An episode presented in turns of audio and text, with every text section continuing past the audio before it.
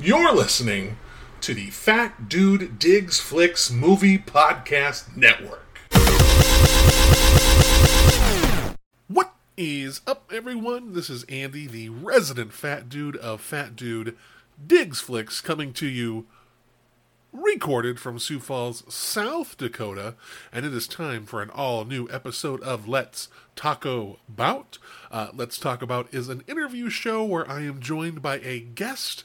We chat about their life, their loves, and a movie that has had an impact on them. If this is your first time listening to Let's Talk About, hello. How's it going?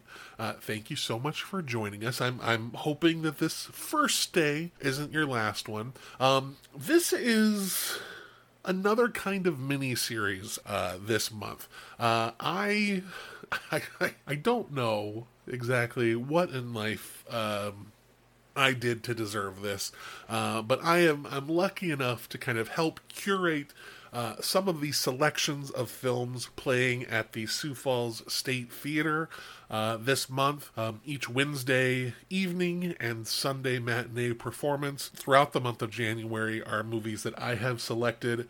Um, and this is going to be the first of four episodes between Let's Talk About and the Criterion Break, where we kind of dive into uh, the movies that have been selected. And this first one is The Iron Giant. Um, I'm, I'm joined this week uh, by Seth Vargas. Uh, Seth is the host of the upcoming Movie Friends podcast, and man, what a what a cool guy! I really enjoy like when I don't know the person, and this is kind of our our, our first conversation is like documented, um, and so we just kind of see where it goes. And man, I had a great time chatting with Seth. Um, and then we talk about the Iron Giant, and this movie to me just like this movie means the world to me. Um, I, I absolutely adore the Iron Giant. I remember the first time that I saw it. Uh, I had rented it when I worked at Blockbuster. I took it home, uh, watched it with my family, really enjoyed it, and then when I got back to uh, my apartment, I was living with my friends from college, including uh, previous guest uh, Brad Reddick. Um, we had I think I think it was just Brad who joined me, and I was like, "Hey, I've got this movie. Do you want to sit and watch it with me?" And he was like, "Yeah." And we sat down on the couch in the living room. You know, four uh, college guys uh, sitting there watching The Iron Giant, and uh, I'm pretty sure we, we some some tears were were uh, let out at that time. I know since then, I probably cry every single time I watch this movie. So this is my first selection in the movies you should see series. Um, I think these days there's not really a lot of argument with that. I think, I think a lot of people uh, have picked up the Iron Giant, have fallen in love with the Iron Giant. I think it helps that like the Giant has become a pretty big symbol in pop culture. Like that the Iron Giant is in Ready Player One. Uh, the giant, I think, has appeared in some video games. So I think now, like, this has become uh, an iconic character from a well beloved movie. And it's funny because in 1999, when this movie was released, uh, it was not that. It was. It's not that people disliked it. It's just that nobody saw it, uh, and it kind of took the home video market to bring it to people's attention. So that's where my journey started and that journey has been like ongoing now for the last 23 years. Uh, so I, I would recommend if you haven't seen the iron giant uh, stop this watch that come back and listen to what we have to say. Um, it's it's a movie that gets my highest recommendation. If you were able to go to the state to see the iron giant I hope you had a great time. Uh, I feel bad that I wasn't able to attend this screening, but man, South Dakota weather sucked. and this is like, I think this is still just month one of winter. So, yay. Um, but yeah, watch the movie, come back, listen to this. If you're ready to sit down, listen to this podcast, go ahead and grab yourself a soft, soft drink. I always screw up one of these words grab yourself a soft drink, pop yourself some popcorn, sit back, relax, and let's talk about the Iron Giant. All right, everyone. As as always, I am thrilled uh, to announce this week's guest on the show. Uh, it's always fun for me when I have a guest that like I I don't know, like I it's it's a stranger to me. Um, you know, somebody that that we we mutually follow each other on Twitter, uh, but kind of outside of that, like I don't I don't know this guy. Uh, but I am super excited to be able to finally uh, get to put a, a voice and a personality with the name. Joining me today, uh, one of the hosts of the Movie Friends podcast, Seth Vargas. Seth, how you doing? Hey, how are you, man? I'm doing really well. This is fun. I, I can't remember like the specifics of when we started following each other, but I feel like it's within uh 2022 is when it all kind of started happening. Yes, definitely. I I really wasn't active on Twitter um Sure. with strangers prior to like uh sometime in 2022. I mostly just used it uh as a way of writing jokes. yeah. It was Yep. like a good place to to write a joke um for like stand up and put it out there. It limits you in its characters, so Yeah. you have to make the joke nice and tight.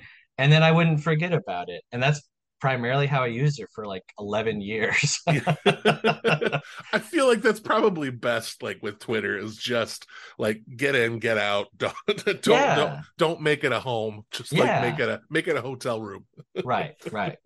But yeah, so then I started connecting with different people and I was like, you know, this is actually a lot of fun. And uh like you had mentioned the podcast, that's kind of the idea behind the whole thing is I just I, I don't have 300 people in my personal life that I can talk to about every movie that I see. But on Twitter, you can. You can Yeah. do that. So I I really like it for that. it's funny because it that really is like both one of the biggest strengths of Twitter and one of the biggest detriments of Twitter is that everybody out there like wants to talk about movies and has their opinions and some people you can talk about their opinions and it's like oh great this is a nice civil conversation i love Right, this and then there's that like i don't know maybe bottom 2% 3% where it's like having a conversation is like you have to put on your like bulletproof vest, like Yeah, your yeah. your like knight's helmet, all of that stuff, and go to war. And it's just it's rough. So it's always nice uh to find like enjoyable people who are Right. civil uh to have a conversation with about movies and seth i think you're definitely uh one of those guys i've really enjoyed I well, I appreciate it. That's my goal. yeah I've, I've really enjoyed getting to follow you but like i said like i i don't know you beyond those 240 characters per tweet Sure. so i'm going to start off with the question seth that i ask everybody uh, Yes. when it's their first time on the show and that is seth who are you where did you come from what is your origin story My origin story. So, all right. So I was born uh I was born on Long Island in New York. Um and my parents were pastors of a church there, very, very small church. If you're thinking of the righteous gemstones, just think of the opposite of that. think of And church that they take over yeah, yeah, right. The poor unsuspecting, yeah. yeah Um, and so I, I'm I'm the sixth child out of eight kids total. wow Um, Yes, my parents had six boys all in a row.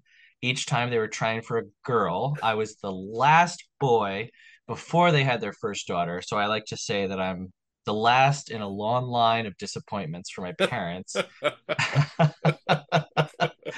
Uh, so they had two daughters after that, and we uh, whenever I tell people this story, they immediately get all of these uh, you know, very religious, conservative, uh, backwoods, culty kind of images in their head. But we were also homeschooled. oh sure Um, and so we just kind of, you know, we had plenty of friends. Um, we had a lot more freedom because of being homeschooled than a Yeah. lot of other kids. Yeah. Um, so we were always outside playing. We had plenty of friends. We did plenty of things.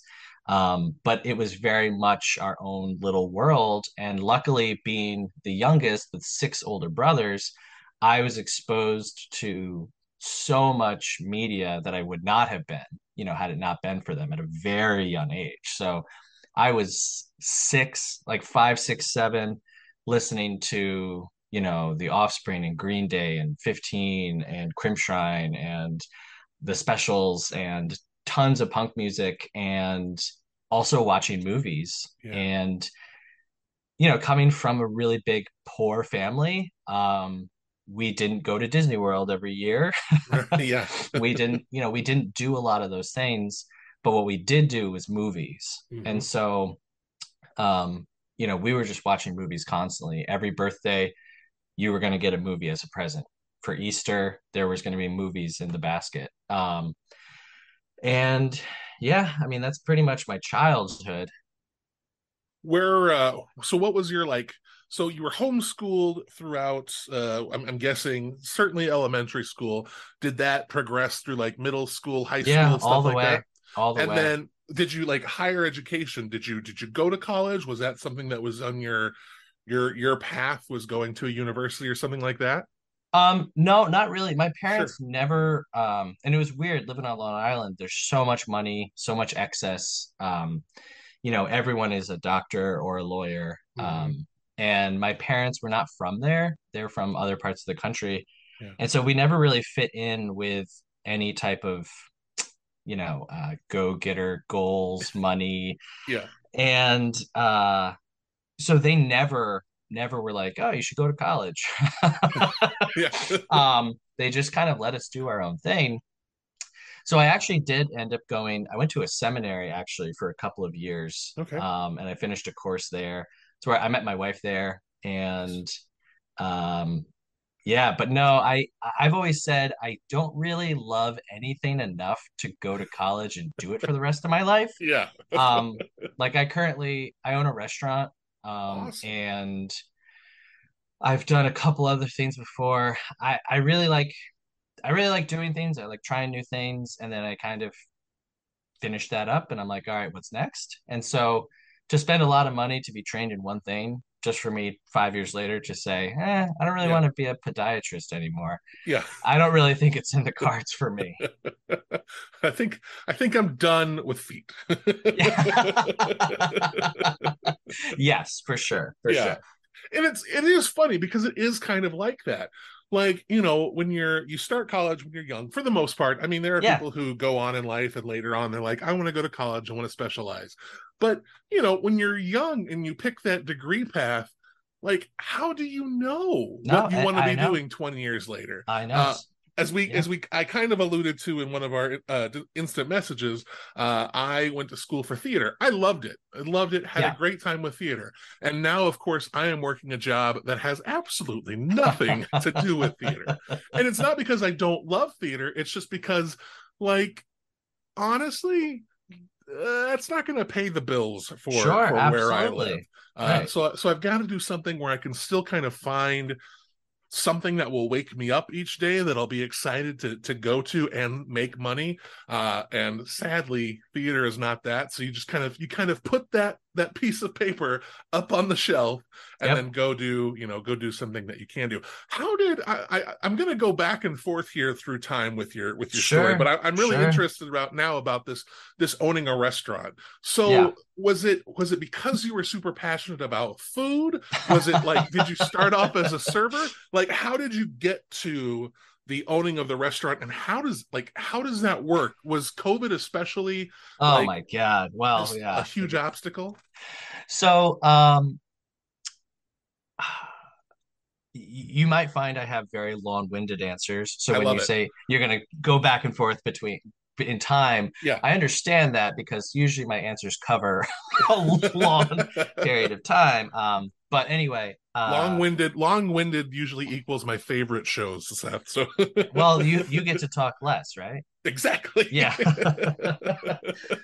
So we, um, my wife and I, we were living on Long Island. She finished up her computer programming degree because, unlike me, my wife um, cares about her life and Yeah. wants, you know, uh, retirement and 401k. Yeah. So um, I actually owned a company back there with my sister, and we kind of worked her way through finishing her, her degree. And when she finished, we decided to move upstate um, because it's a lot cheaper than Long Island, and it's where her parents are. Um, we have a couple of kids, and so we kind of wanted to stay near family.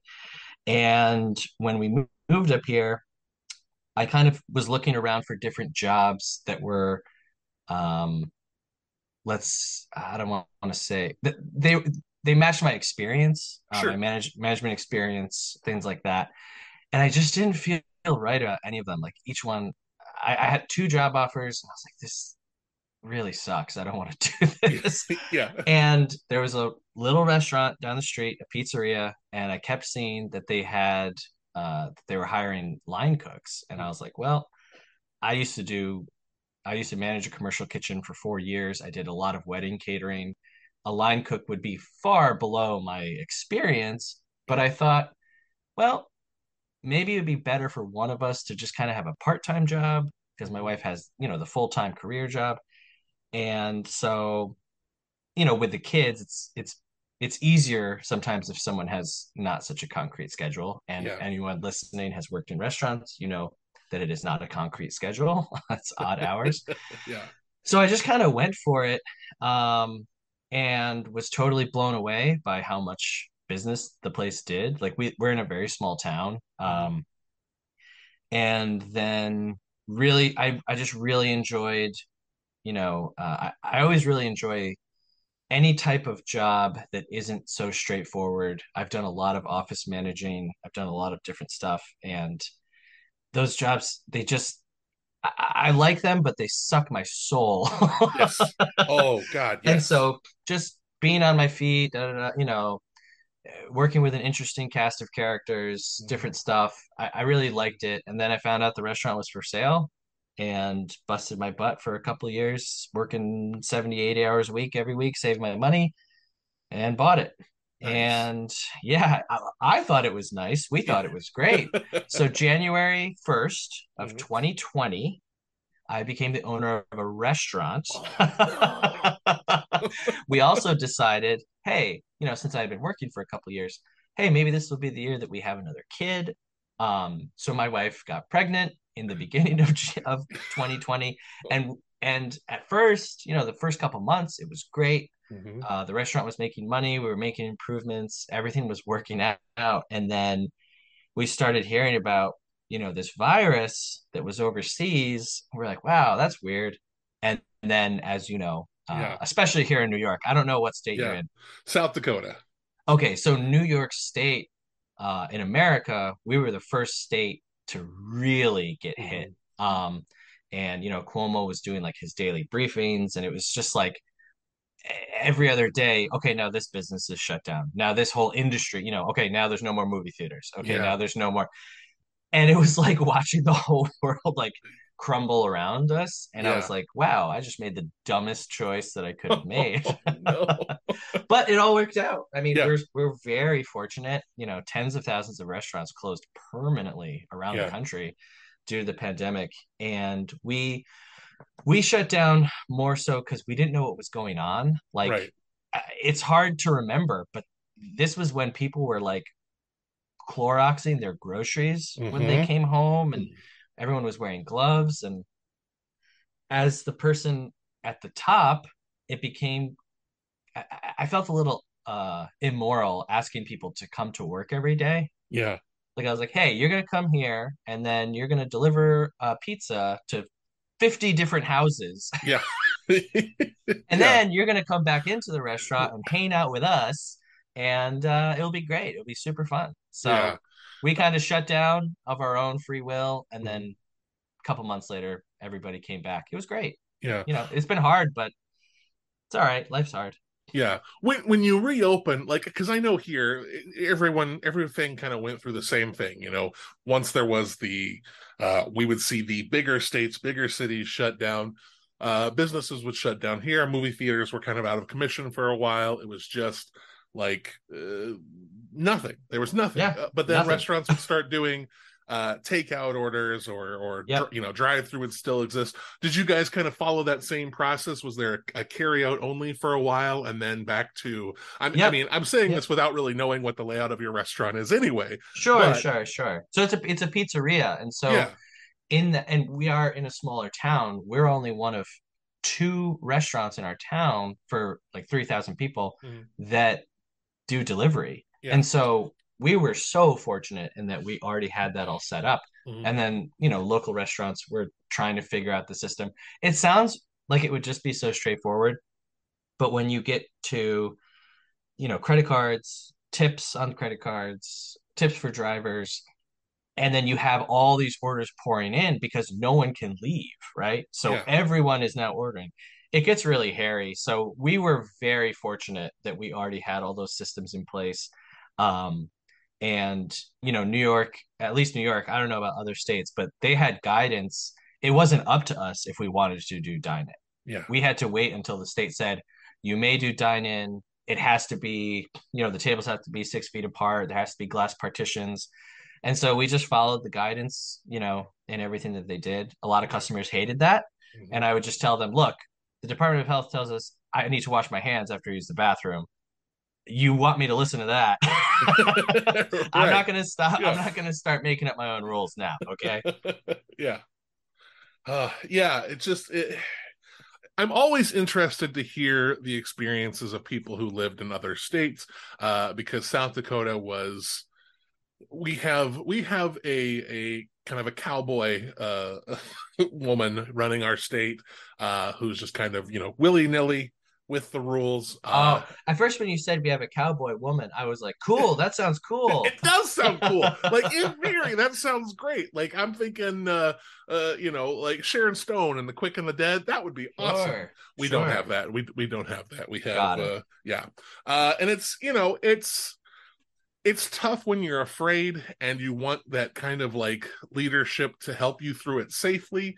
Um, and yeah, we we kind of missed out on that. But that's like you know, Sure. this whole this whole decade has now been centered around that and it's just such a weird time in history i would go scary and there are moments that were scary but it's just so wild to kind of think that we're living through this and Yeah. you, you know all of these other uh, uh news articles are written about well what are we going to do the next time uh, Right. we have something like this and it's just I feel like there's a part of us that's like we are now facing uh, a, a decade of fear and, and almost a decade of paranoia. So it's it's always nice to kind of hear um, you know what other people went through, but also kind of to hear that they they went through it and then we're still able to thrive, like come out okay on the other side, um, because this was so such a devastating uh experience for for a whole nation for the whole world Oh yeah, for the whole. I mean, yeah, I, I think, I think you know when I was so I was born in 1988, right? Yeah. So I'm I'm 10 in 1998. Mhm. I'm 12 in 2000. Yeah. 2001 September 11th happens. Mhm. I'm a very young kid, so that is the world that I grew up in, right? yeah And it was one event that happened that led into a lot of other stuff. But we as a nation and even as a, a world, which is always so strange to me, it's always very touching when I see that like other countries were doing their own mourning or other countries have set up memorials for 9-11. It's Yeah. very, very interesting. But we as a country were able to mourn that period, that that moment. But with COVID, we haven't really had that because you have some people who say, well, it never happened. right right you have some people who say, well, you can't mourn that way, or you shouldn't think this thing, or and so as a collective group, we haven't had and then going through it, coming on the other side of it, you know, at least in New York, Mhm. there were so many people. I mean, every every week my parents were texting me, you know, oh, this person passed away, this person Yeah. passed away. Uh, it was really wild for a minute, and it was almost like you can't even catch up with how you feel uh or yeah you can't remember specific things and so I, I definitely think that there's some residual you know, shock and trauma that Mhm. we're definitely still dealing with and haven't figured out yet what that whole thing meant. Yeah. But like you said, I'm just glad that we made it through. Right. Um, some people didn't, and of course, we want to remember that. Yeah. But we were able to make it through, um, and hopefully, we're a little wiser. History Mhm. might teach us that we're not. yeah. Yeah. but um, it, it it certainly felt like, okay, wow, is this the end of the world for a little bit? Yeah. Yeah. You know?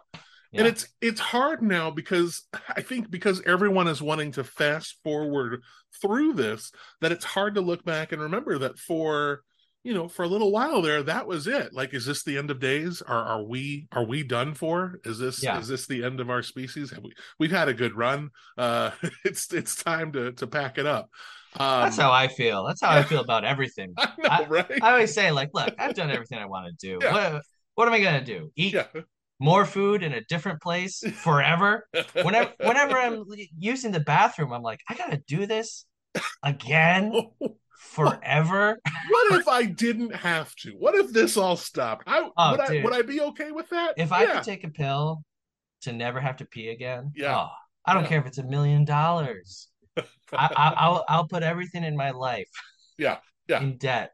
Yeah, let me let me rid myself of that minor inconvenience sure, sure. Well, I'm going to jump back to an earlier topic of conversation then, and this is you being one of eight children. um, I'm curious what what what the age range is, and then also, you know, one of eight.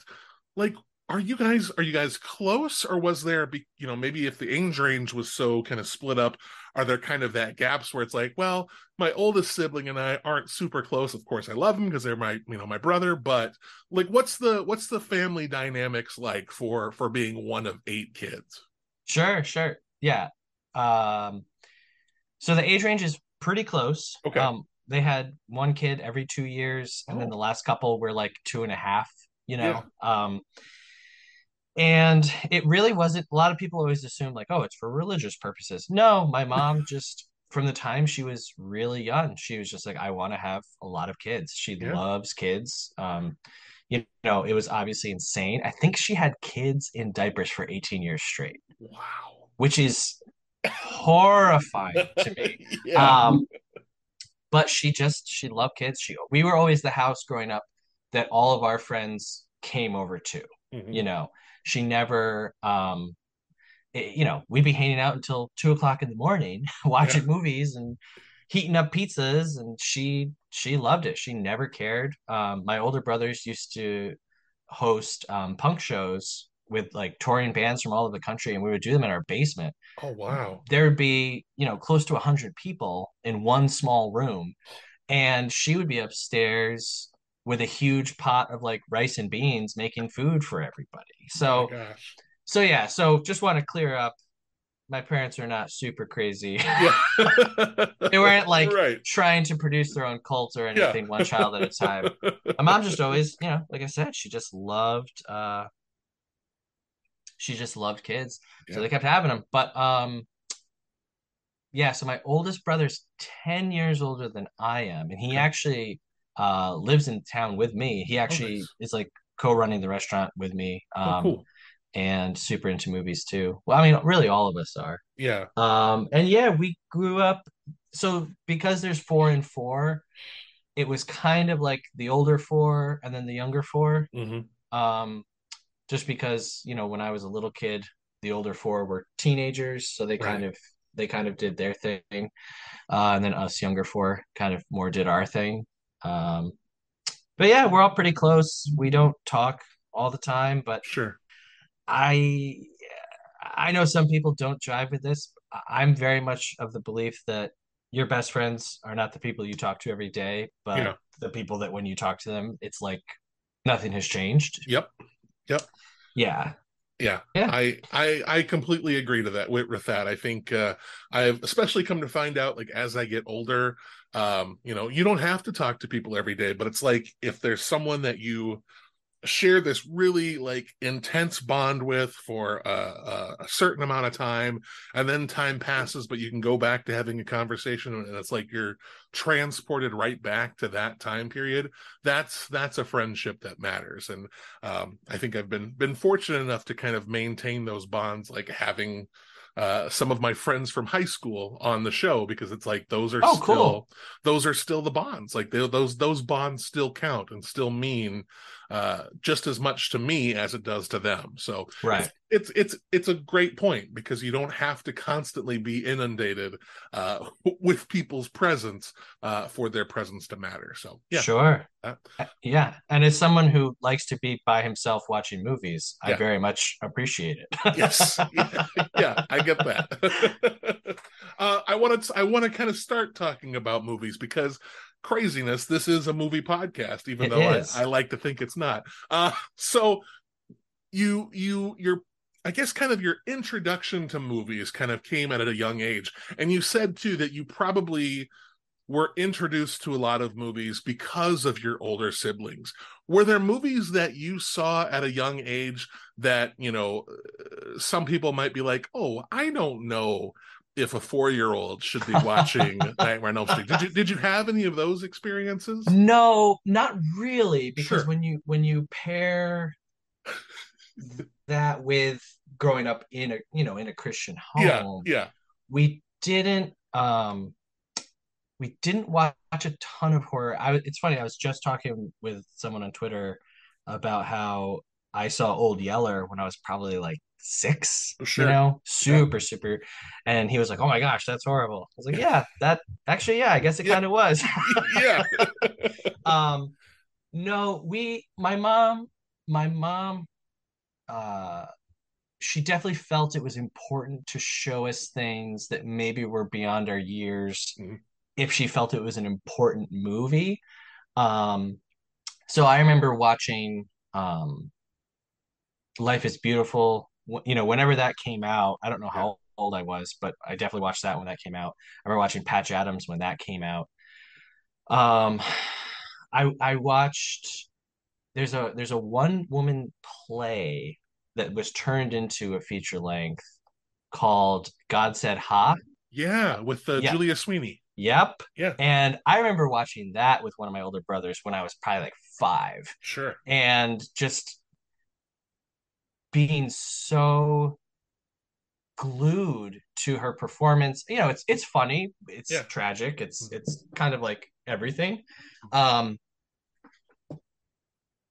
but no i mean we were big into uh obviously every disney movie that came out you yeah. know every disney cartoon um really big into like goonies mm-hmm. um indiana jones star wars obviously like star wars was everything. Yeah, yeah. we were not a Star Trek house. I don't know why. Um, I remember being a kid and seeing, you know, Next Generation was big on TV, but we never really dived into it. Yeah. Really big into um, the Twilight Zone. Oh, sure. Like huge into the Twilight Zone, um, which I know is not a movie, but I think has had this might sound crazy. I think that the Twilight Zone is one of maybe the top three most inspirational in terms of inspiring like the whole generation of storytelling. Oh yeah. Um, it's just hugely influential. But yeah. uh yeah, and then once I became, you know, around that time of like two thousand early two thousands, I'm like ten to thirteen. Then we started getting into things like the Matrix, mm-hmm uh, you know, and then probably once I was like 13, 14, I was just watching, you know, anything and everything. Yeah. And um yeah. Everybody kind of has like their their foundational movies, like those movies that it's like, you know, uh this brick is what kind of set me on the the I desire to watch movies, like I want to keep watching movies, and then your taste kind of stays in that bubble for a while until sure. you see like something else that really like you know pushes you towards I don't know maybe indies, foreign films, things like that. Do you have like do you oh, have, oh, a, yeah. do you have a movie that kind of yeah what what are what are the foundational movies for you? Like what really pushed you into like beyond just being a guy who watches movies into the I fucking love movies. Like where Sure. where where where what were the movies that did that for you? So it's very it's very strange. I've thought about it a lot. I have four answers. Yeah. Three of them are in the same vein. The fourth one is not. Okay. Um, I always say if you want to understand me as a person, Mhm. if if if you want a quick six hour tour. so as a kid, uh UHF with Weird Al sure. Yeah. was massive, Mhm. massive. Um, obviously there were other comedies. You know, there was like Honey, I Blew Up the Kids or Shrunk the Kids and uh other Rick Moranis fun little jaunts and like Tim Allen was doing a bunch of crap. yeah. and like those were fine, but Right. like UHF that locked me into that wavelength as Mm-hmm. a kid. Likewise with that would be Pee-wee's Big Adventure. Um I think that Pee-wee's Big Adventure is unfortunately still Tim Burton's greatest movie, even though Yeah. it's his first. Yeah. Yeah. It's amazing. Mhm. Amazing movie. Um and then uh the Martin Short movie Clifford, which Okay. I talk about incessantly every single opportunity that I get. If you've never seen it, you have to see it. Okay. Um, Martin Short and Charles Grodin. Martin Short plays a nine-year-old boy who is like the devil. Um, very 90s, but just uh, you know, Charles Grodin is a very. I, I think people respect him and people enjoy him, but a master of comedy, like Yeah. comedic performance. He's unbelievable. So you put those two together, it's amazing. And then the first movie kind of outside of that realm that really grabbed me and i would watch this is not an exaggeration i would watch two or three times in one sitting was 12 angry men Okay. you know the original 12 angry men Yeah. um uh, as soon as that came out on dvd i would just watch it and watch it and watch it and it was so fascinating to me what can be done with literally nothing Yeah. It is still something that appeals to me. You know, I'm not really into like uh, the appeal of Avatar that most people are. Sure. Um, not that I hate it or I, I, I love that people like it. Yeah. right? Anytime someone loves a movie, I'm like, yeah, great. Movies are great. I love Yeah. it. I'm so happy for you. Right. Um, but when a movie needs to get my attention using visuals or using music, Mhm. those things are great. They're great tools. But to me, it always just comes back to 12 guys sitting in a room in black and white talking. Yeah. And um, it's still kind of what I look for in a movie. Can you do something with nothing? What, Yeah. you know, yeah. what can you do with this? Can you interest me? If I can't watch a movie on an old uh black and white TV that that has a screen that's, you know, 14 inches big, Yeah. I, I don't want to watch your movie. Like I'm Yeah. sorry. Like um so yeah, so those I would probably say those four. Yeah. Well, I, I, it's interesting because it's like you do have those first three, and they're very much in that same vein. Even though now I'm going to definitely take you up on that Clifford because I Oh, have never seen it. Uh, and I while you while you were talking, I was like, okay, it's on Prime. I will watch it. You you just have to let your brain go. Like Yeah. just don't just who cares? Like Yeah, I'm okay with don't that. think about it. but it's it's yeah, it's amazing. Um, but it's funny because you have those three that, like you said, definitely in that same vein, and then Twelve Angry Men, which is just uh, monumental, like a a a, a fantastic piece of cinema. Um, and you're right, like it does so much with so little. How do you make twelve people stuck in one room as compelling as that movie is? Like I, I Yeah. just. I just think it's it's exceptional, uh, truly one of the best. So yeah, I can completely see that that's a movie that would really change everything because it's it's fantastic. Like Yeah. just just purely one of the best movies ever. It's one of the only movies that I say is a perfect movie. And it, Yeah. it's kind of cheating because it's like, okay, you know, pizza's a perfect food. Right. Okay. Yeah, well, Yeah. you know, there's much, much greater food out Mhm. there.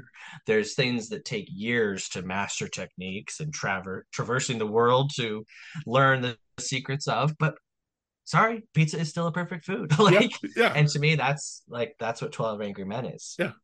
yeah. It's uh, for not not to sound as an insulting word, but it's it's a basic concept, but Yeah. yet the the ingredients spice it up to make it fantastic, uh, much like a pizza. Yeah, Well, I, I think I think in life that there's two journeys which are infinite. You know, as a as a as humanity, we're trying to push forth out into the universe, right? Yeah. Off of our planet, which is an infinite journey, which who knows how far we'll get. Right. The other journey is the inward journey, which is what are the depths of a person? What are the depths of humanity? That's another thing you will never reach the end of because each person is unique, you know? Yeah. And so there are the movies like Avatar, the movies like Interstellar, Yeah. that go for the grand, the big, the huge picture, the spectacle. Mhm. And I love those. But there are the movies that I really like, they're the movies that go inward. And I'll watch a movie, I, I'll watch, I- would so much rather watch a hundred movies that are just about people talking, Yeah. i- investigating what makes a person a person. Uh, I recently got into Mike Lee. Um, Mhm. he did uh, Life is Sweet, Secrets and Lies, Naked, and I love it because not there's nothing. Yeah. Yeah. It's just people talking, Right. going about their lives, but it's it's of like infinite interest to me because each person is infinitely interesting to me. You know. Yeah. Oh, yeah, I I always find it really fascinating. I, I always find a movie really fascinating when it can tur- can turn the idea of people having a conversation uh, for like you know hour and a half, two hours, and make it where I don't want to look away for Yeah. that time period. And Oh yeah. so many are able to like I w- I say so many, but eh, there there aren't like there there are very few uh, uh screenwriters and directors that can do that in a way where it's just like I'm fully engaged. Uh, I would say recently, uh, one movie like that that did it for me was I really liked uh, One Night in Miami from a couple of years ago, Oh and it's sure. it's just the four men in a hotel room, and it's of course it's these four like mega powers of, of American history, right. um, but it's just fascinating because all they're doing is they're having a conversation. Now, the weight of their conversation is heavy, Yeah. but like I'm locked in because I want to see, you know, is this person going to change their stance? Is this person going to be able to persuade them? Like, who are these people? And yeah, it if you can get people in a room uh talking, if you can make that just where I don't, I'm not distracted, where I, nothing Mhm. else is going to steal my attention. Uh, that movie fully has my, uh, not only my respect, but I, I'm wanting to throw uh, as much admiration as possible. Sure. Yeah, Did I you did you see um Mass? I did. Yes. Yes. Yes. That Loved it. that that is another one where I even found myself um I I knew very very little Mhm. about the movie going in, in its opening as they're getting to the conversation, you know, they're setting up the chairs. I was like, just get to it, just get to it, because Right. that's what I want. Like, I just want, and you know, all four of the actors amazing. Yeah. Um, Martha Plimpton, oh my going God. back, going back to Goonies. Yeah. yep. I think Martha Plimpton is incredible. Um, just amazing. Very underrated. Yeah. Um, just a great kind of you know journeyman actress, and she's so good. She's Yeah. so good in it, and it's just four people talking, but the subject matter is it's heavy, Yeah. and their reactions to it are not necessarily what you think they'll be Right. that the I'm not going to say anything about it other than if you're listening, definitely watch it. It's a Mhm. movie for our time. It's a movie for all Yeah. time. And the ending left me completely surprised. And Mm-hmm. when you've seen so many movies, the greatest thing that a movie can do is surprise you. I think yes. Yes. the Oh yeah. greatest thing when when a movie surprises me and I really say, "Wow, Yeah. okay i did not i did not think of that um and i'm not the kind of guy you know i don't sit down to watch a mystery and i'm like i know who did it Right. Right. i watched I watched uh uh which is really strange, but I watched Saw Oh, for the first time with my mom. Uh we watched it at home and Yeah. she's not really into horror movies, but we just watched it. And within the first 10 minutes, she guessed the ending, the end reveal. Oh, wow. Um, which I don't know why I'm trying to not ruin Saw for you for the audience, but yeah. uh she guessed it and i was like no that can't be it and then when it happened i was like oh my god but yeah but no I, and i think that's why you know i really gravitate to a lot of movies that people don't enjoy like b movies or d movies Mhm. um uh i got really this year i got really into um films by charles roxburgh and matt farley they Okay. make movies in their backyard with the same group of people for like 15 years now Oh, wow. um don't let the riverbeast get you is one um magic spot metal detector maniac um a lot of their movies are streaming for free on like you know tubi different things like that but they're just so fresh and strange they're so they're so the way that people talk is interesting and i love them because they're not big budget movies Sure. They're fun but they're surprising to me every time i watch one i'm like yep didn't know what didn't know that that was about to happen Yeah. Interesting. I will uh I will add some of those movies uh to my my watch list because I I have to admit I've never never even heard of them. So that's yeah don't hate me fun. No, if you, I if you watch clifford and you hate it don't tell me okay I won't. I won't. I'll just be like, "Oh, yeah, let me live with I let me live with the image of you enjoying it in my head Yeah. Yeah. yeah I I have no doubt that that one I will I will be on the wavelength of. I just feel like uh uh Mart I love Martin Short. I love uh uh, uh Charles Grodin, so I think and isn't it the uh Mary Mary, Mary Steenburgen Yeah. yeah Yeah. who's also amazing great Yeah. Oh, awesome. Awesome. Yeah. I will watch this one. yeah Uh, Dabney I- Coleman oh uh, man. uh, Richard Kind What? very very brief uh in the beginning but Richard Kind probably because of Clifford is another person who's just so near and dear to my heart he he did a great movie last year within the last couple of years called Auggie oh, where he plays a middle-aged did you see that one I have not seen that one. I've heard of it, but I have not seen it. he's a middle-aged guy who falls in love it's very similar to her Okay. um but different because it's Okay. Richard Kind yeah. um it's not a straight comedy very good very Okay. very subtle but I love Richard Kind Excellent. I will I will throw that one on my list as well. Oh, I've got I've got some homework to do. Uh, I have yeah I'm sorry No, that's great. I love that. I change want, the subject I, quick I want to watch all these movies. Um, so I'm going to ask one more other question before we dive into our featured movie of the week. Uh, my my one question is, the, uh, I, I know one of your uh, children is probably too young to really appreciate uh, uh, the movies that you know maybe you are in love with, and I don't know the age of the other one, but maybe is that something that you're looking forward to down the road? Is kind of sharing like some of the uh foundational movies with with your kids is that is that something that you kind of um are looking forward to with fatherhood is is getting able being able to share those movies with your your kids yes absolutely so we we have two kids and we had a seven year gap between them oh sure So one of my kids is like, you know, really, really young, but my other son will be 10 this year. Okay. And we've basically every year that he's been alive, we've said, okay, he's five now, he's old enough for Never Ending Story. nice Okay, he's six now, he's old enough for Labyrinth and Dark Crystal. Okay. Mhm.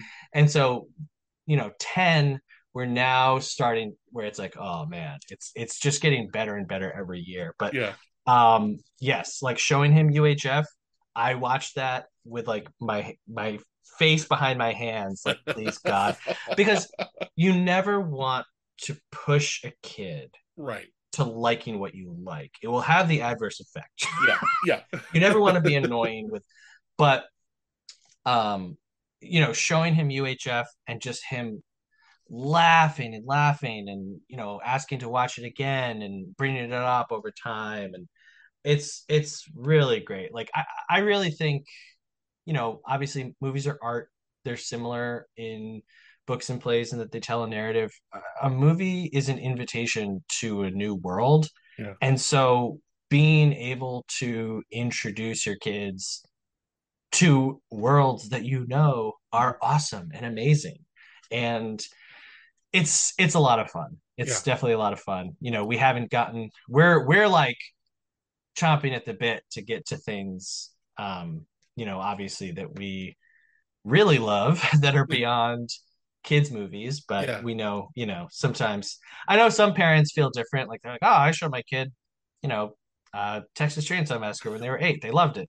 Um, I'm not going that road. Like, I'll, I'll wait a little bit. yeah, and then you know, plus one thing, and and this is like, you know, similar to your question, but maybe a little different. Uh, you know how many movies are released every year, Oh, right? It's like yeah. tens of thousands, right? yeah. and you'll never be able to watch in Mhm. one year the amount of movies that come out. No, you'll never be able to watch in one lifetime the amount of movies that come out in one year, right? Yeah. So we're in an interesting place now. It's 2022. We've had well over a hundred years of film history. When my youngest son is 30, 40, there's going to be so many movies Yeah. that you that things like the Criterion Collection, you know, things that certain people will look on as like snobby, those things are going to be so vital to people's film education because it's just going to be so vast. Mhm. It's going to be like going to a restaurant. Like if you say, "What do you want to eat?" You can eat anything on planet Earth. yeah. You're not going to know. But if you go to a restaurant and say, "Okay, now your options are limited to 30 choices or Mhm. 10 choices or really upscale places, 5 choices." And it's going to be really it's going to be you know important for people to have stuff curated for them Yeah. um because you can just you could watch only 70s movies for the rest of your life and you'll watch great stuff but you'll Yeah. be missing so many other things Right. like clifford yeah. Exactly. you need to choose 70s movies and Clifford in That's addition. right. and so i think i think it's important like what we were talking about earlier with you know some people get they, they get so heated when they talk about movies because Mhm. movies are personal you know you go on this journey you have this experience and someone comes right next to you and says no that movie sucks people's emotions get tied into it and so they lash out they respond and there's a real um i think in our culture as a whole and, it- and it always has been you can look at other countries there's a real looking down on you know intellectualism Mhm. critics Yeah. but i i think it's going to be a real necessity moving forward to have people that you trust Yeah. you know have people you could i mean i'm so grateful that i can look at you know pauline kael's stuff i'm so Mhm. grateful i can look back at roger ebert's stuff and say like all right you know i i kind of trust these people let me see what they think Right. um so so that's my roundabout way of saying hey good job you know doing a movie show it's Yeah. important Yeah. Well, thank you. well, the thing about it is, is I think that you know, uh, kind of along the lines of of, of uh, what you were saying. You know, there are movies that critics adore, uh, certain critics adore, and then I just don't connect with. And I think the way that I approach that is. I respect the movie. I see what it was trying to do. I understand how people can like that movie. But Mhm. for me personally, I didn't have a connection with that. Um, Right. and that could be for various reasons. Like just just for instance, as of right now, um, I've seen Aftersun once, and yes everyone seems to adore it. And I thought it was fine, uh, but I didn't I didn't love it. And you know, watching more and more like best of, you know, year-end best of lists have it like at the top or near the top. I'm like, what's wrong with me? Like what what what is not clicking in my brain and so you know a part of it is i put that on me and i'm like well i should probably watch this again see what i missed but at the same time you know i i do have to kind of respect the fact that you know maybe it wasn't something for me maybe it just Right. isn't isn't something that's going to click with me and that's okay as long as i at least still respect the fact that this you know uh, respect the craft of this movie uh, and i think a lot of uh, a lot of online discourse kind of throws that out the window and they're just like no fuck this movie it sucks blah blah blah Yes, blah blah right. you know Right. Uh, yeah No, I think, and especially like if you've ever, I mean, you you studied theater, you Mhm. know, you know that it's not the fault of the person doing the lighting hmm if the person delivering their lines isn't so hot that night. yeah yeah And so for me, I've I've only helped with two short films that never saw the light of day.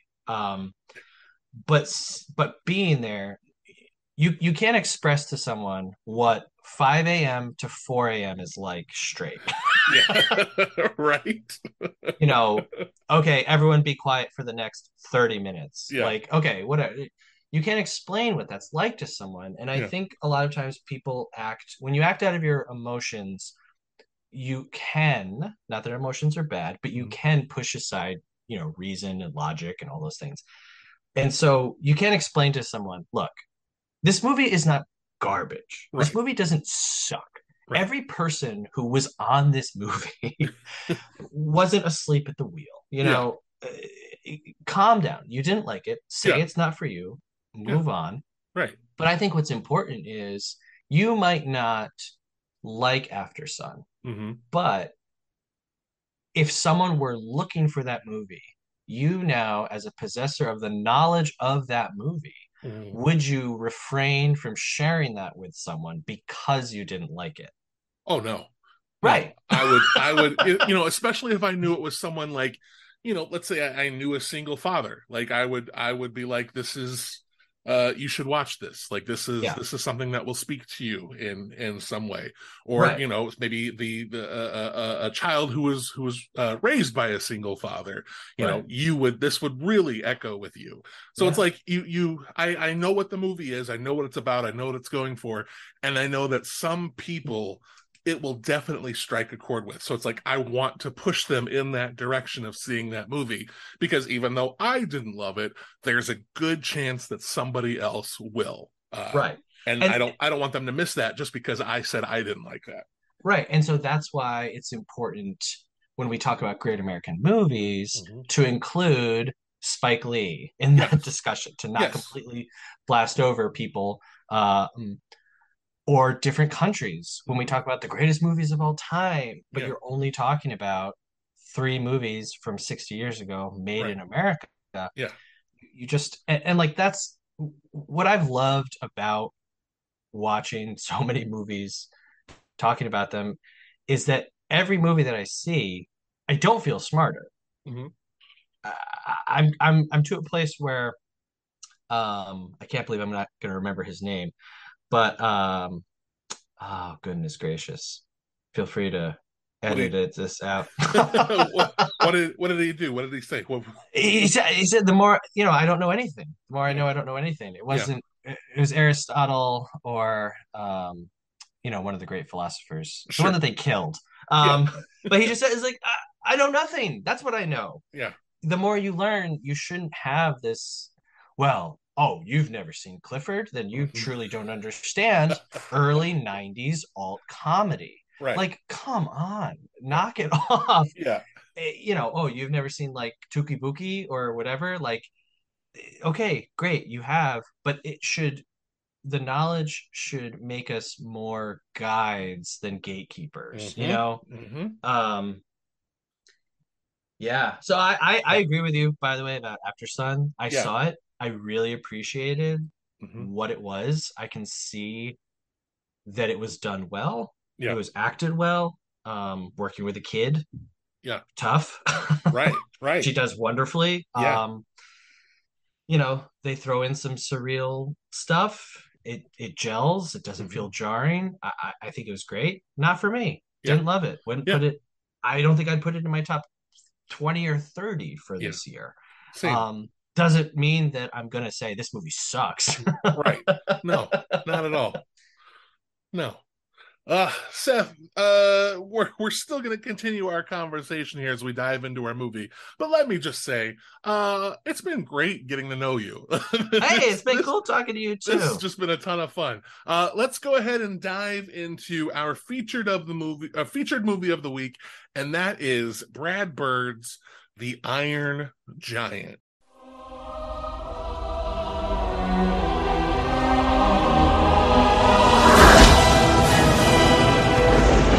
Ago, SATCOM radar detected an unidentified object entering Earth's atmosphere. Invaders from Mars. Some assumed it was a large meteor or a downed satellite. This is no meteor, gentlemen. This is something much more dangerous.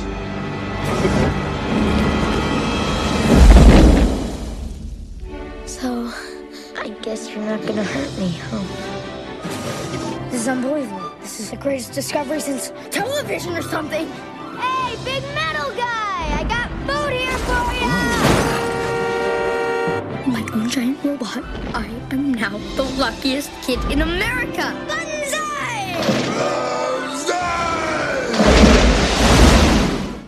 Um. So so typically, Seth, the way this show works is that I would have you pick a movie that you're passionate about, and we would talk about that movie. Uh, you didn't have that liberty. I, I I gave you a list of movies and had you choose uh one, uh, and this was this was the one that you selected.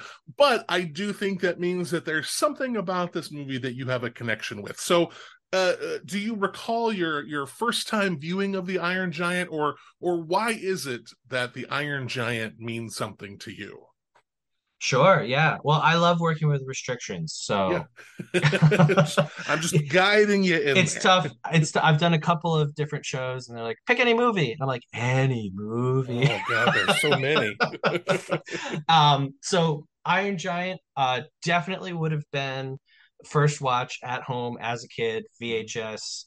Um generally when we would rent something or buy something, you know, we would all watch it like after dinner, maybe like during dessert or something like that. Yeah. And so you can picture little Seth like curled up on a couch with a blanket on watching the Iron Giant.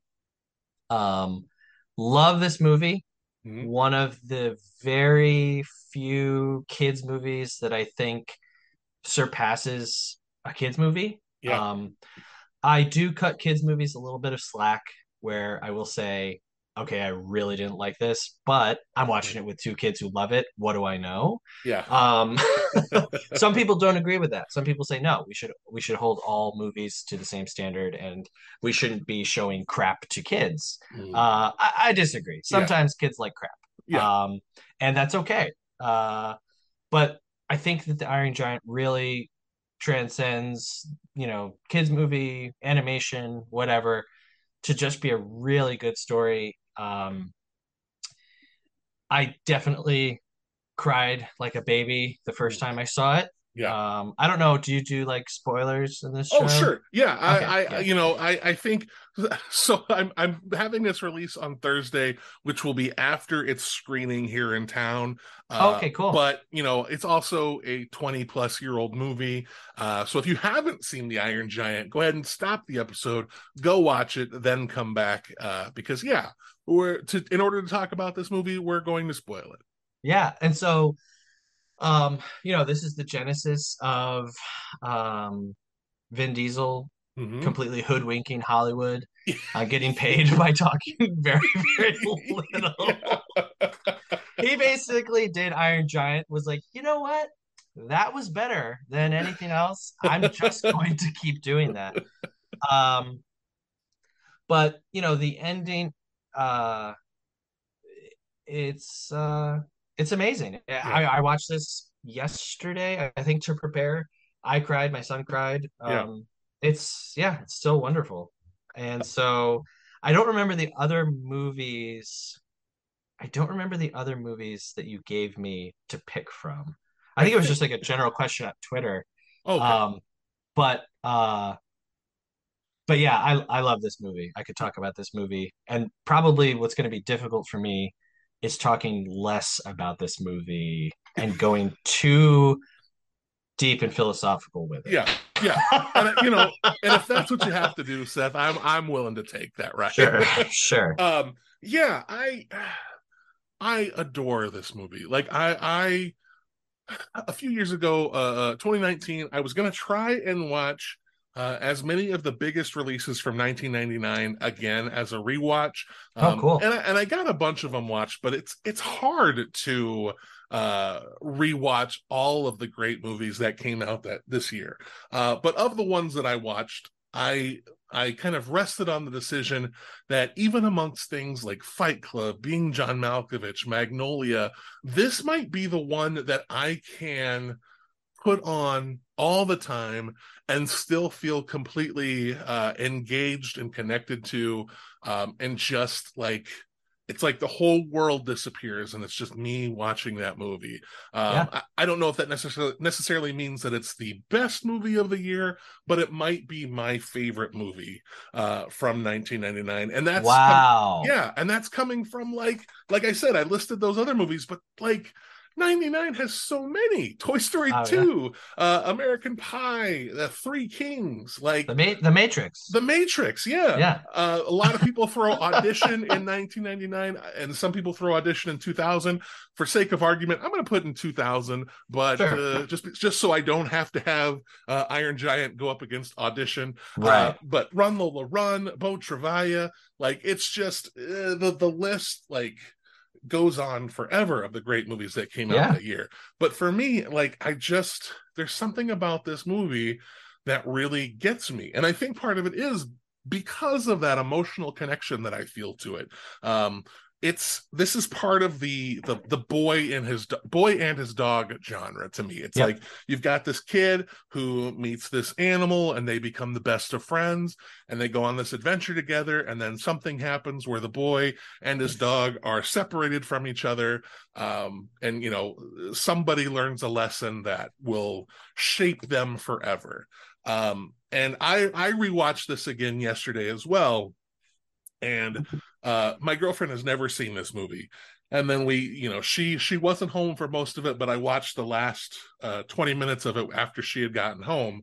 And you know we're watching the movie and then the sad thing happens and i'm crying and she's like i don't even know what's going on and i'm sad. Well then the the, the kicker of the movie happens uh, where we watch the screw kind yes. of go on its journey and yes. she's like, wait a second. So that means this? Uh, you know, and I just said we're going to spoil it, but she's like, that means he's still alive. And yeah. I'm like, yeah. She's like, and I, what am I crying for? right, right. And, and I, I will not to jump yeah all the way to the end, but right.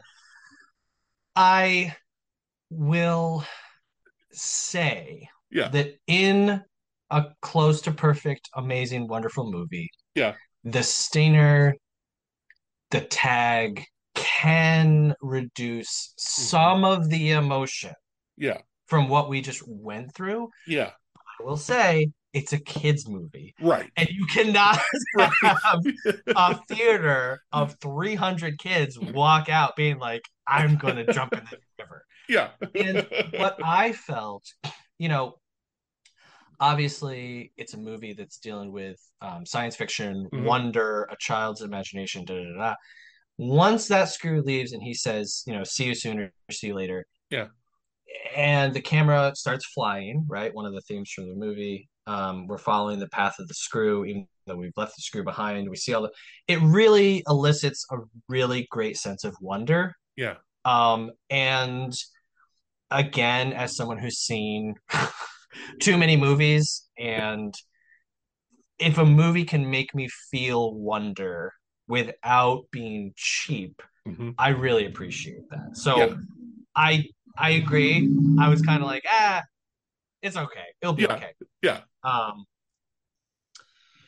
but yeah. we don't we don't know you know we don't know how long it takes for the screw to get there. We don't right. know how long it's going to take for him to find Hogarth again. Mm-hmm. It could be 30 years. Like it's not necessarily oh everything's okay. Yeah. It's just like I said it's it's just to express the wonder of the whole thing, the continuation.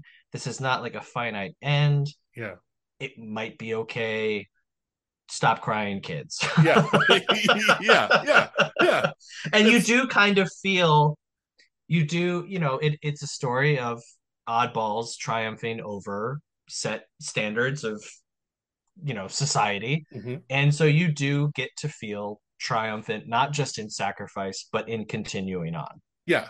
Yeah. It's uh, it's it's the movie wiping away your tears, kind of giving you a pat on the back, being like, "Hey, it's it's gonna be okay, buddy." yeah Uh, and i and i thought that i remembered yeah. the final shot of his face he smiles this time i don't think that that happens Yeah. I don't. I, I don't remember now. it, it, it might be very very slight but i was looking i was like all right now he smiles Yeah. but i don't think that he does No. um and so that's what but but that's what that ending left me with Mhm. was thinking oh he smiles it's fine Yeah.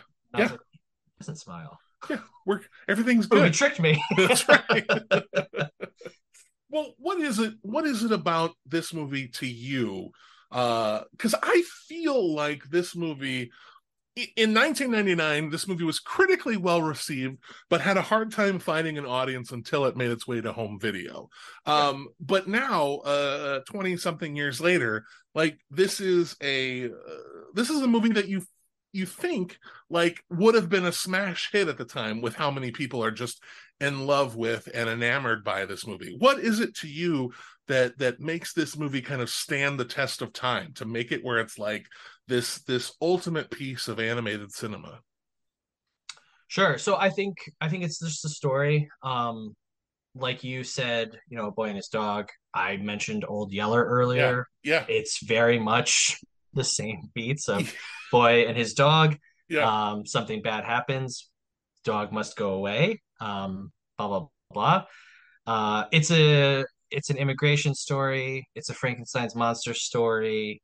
Um, it's pretty universal in finding something for yourself that is private, that is secret, that is hidden, that brings you validation and joy, but other people aren't ready to see yet. Mhm. You know what I mean? Yeah. And like at one point when Hogarth and Giant, I'm just gonna call him Giant. Yeah. That's what Hogarth calls him a couple times. Yeah. In my mind, it's always the Iron Giant, but for the sake of brevity, we're we're Um, close. We'll just call you Giant. yeah. So uh so Hogarth and Giant are running through and the giant sees the town, he starts going towards it, and Hogarth stops him. He's like, They're not ready to see you yet, you know. Yeah. Um, and I think like you were you were talking about the pet, you know, the movie starts with Hogarth bringing a squirrel into his mom's because he wants something, right? Yeah.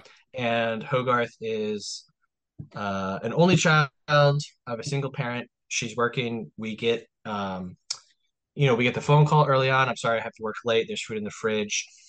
You, I'm not going to cast judgment on this woman and say that this happens all the time, but Mhm. we can infer that this isn't the only time this has ever happened. Right. And, you know, Hogarth finds uh, comfort and community in the movies that he watches, comic books. Um, even though there's no one else around, he is connecting to these other worlds and these other stories, right? Yeah. Um, the only other person that he interacts with in the movie, Dean, he doesn't even know prior to the events of the movie. When he Yeah. goes to Dean later, he says, I know you, you're Squirrel Boy, right?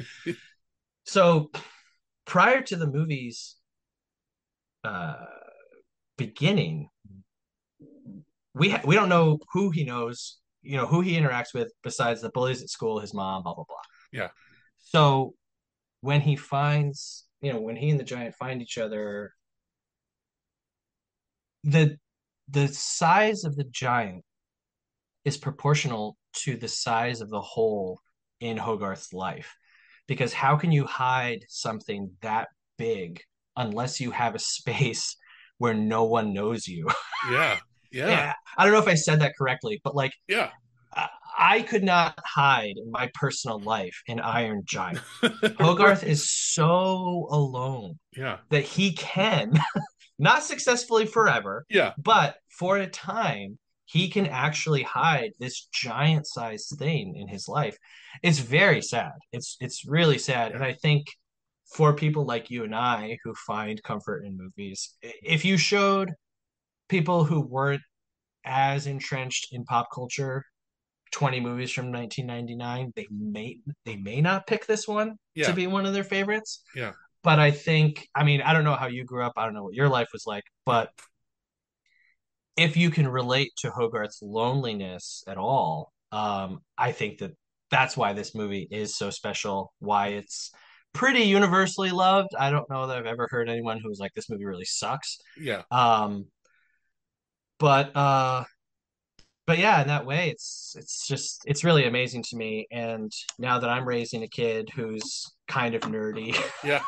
i watched this with my son yesterday Yeah. and the scene where hogarth is uh he's drinking espresso and he's just going crazy and he's talking about how you know the kids at school are mean to him because he does the homework and he's not that smart and he had to skip a grade and he's really small. And i i looked at my son i was like that's you. And he was laughing. He's like yeah that's exactly me and so um you know as someone who maybe felt like that as a Yeah. kid even though i had friends um, Yeah. and someone who's a parent to someone who feels like that right now that's definitely what i take away from you know this movie Yeah, I, I think. I mean, and I think it's it's not even necessarily that you have to be that lonely kid, but I think there's that that feeling of like disconnection. Um, Yes. You know, even if you have the friends, there are the moments where your friends go home and you're kind of left with the rest of your world. yes And you know, I I I was raised in a very loving family. Like my my parents were great. My my younger brother, like we we ha- I have two older siblings who were uh, my older brother was born like 10 years before I was Mm. uh, so he was older when I came around, and then my younger brother was born uh, four years after I was. So it's like Okay. we're we're split in half kids wise.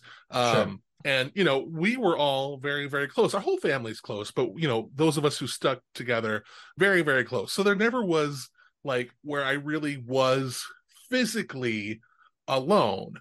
But you know, it gets to be like eleven o'clock at night, and you're a, a you know adolescent growing up with uh, your thoughts.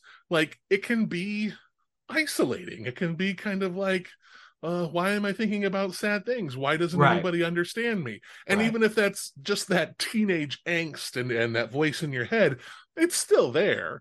Um, and, and you know, even pre-teen angst, even as a kid, you still have some of those thoughts where you worry about different things. yeah Um, and I think that's why it, it it clicks so well is because it's like even if I'm not physically alone, I have those moments where I just wish I had someone who I could relate with on the level that that Hogarth uh befriends the giant.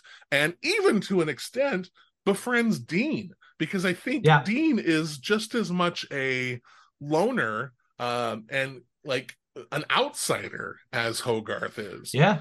When Dean defends the old man in Yeah. the beginning of the movie who says, I saw the giant, right? Mhm. Dean defends, says, I saw it too. Yeah. They all say, okay, well, then it's definitely not true. Right. So, yeah, I mean, he's very much, you know, the, the giant Dean and Hogarth form this trio of outsiders, which is Dean is Hogarth on the other side of things. You know, he's Yeah. saying to him, he expresses to Hogarth what Hogarth expresses to the giant that he hears as he's flying to his death, which is you choose who you are. Like you don't have to, don't worry about those people. You know, Mm-hmm. Yeah. they're not, you, you are who you are. Don't worry about anybody else. And he is Hogarth on the other side of it.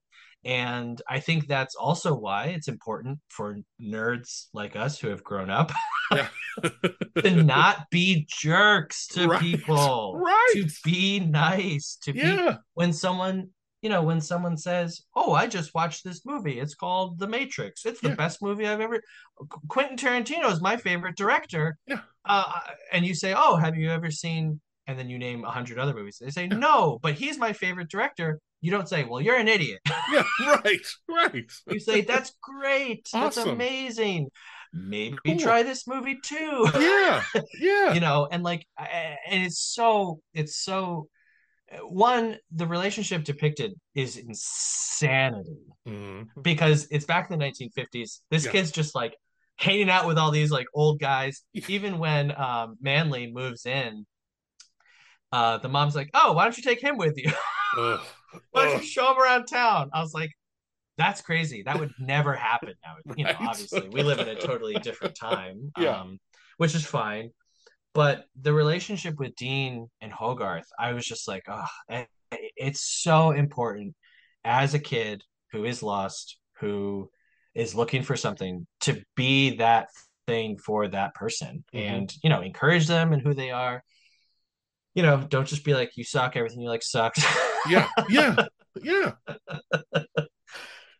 i i i will never understand why and, and again you know i i it it feels like such a big um uh percentage of social media that does that but it's really not but it's just bad bad behavior is magnified uh, Oh, on- yeah. on social media the loud the loud uh minority you know Yeah. who just Hey, I, I can ruin a hundred people's day in an hour just going through different profiles saying you suck you suck You're you're da, da, right. da."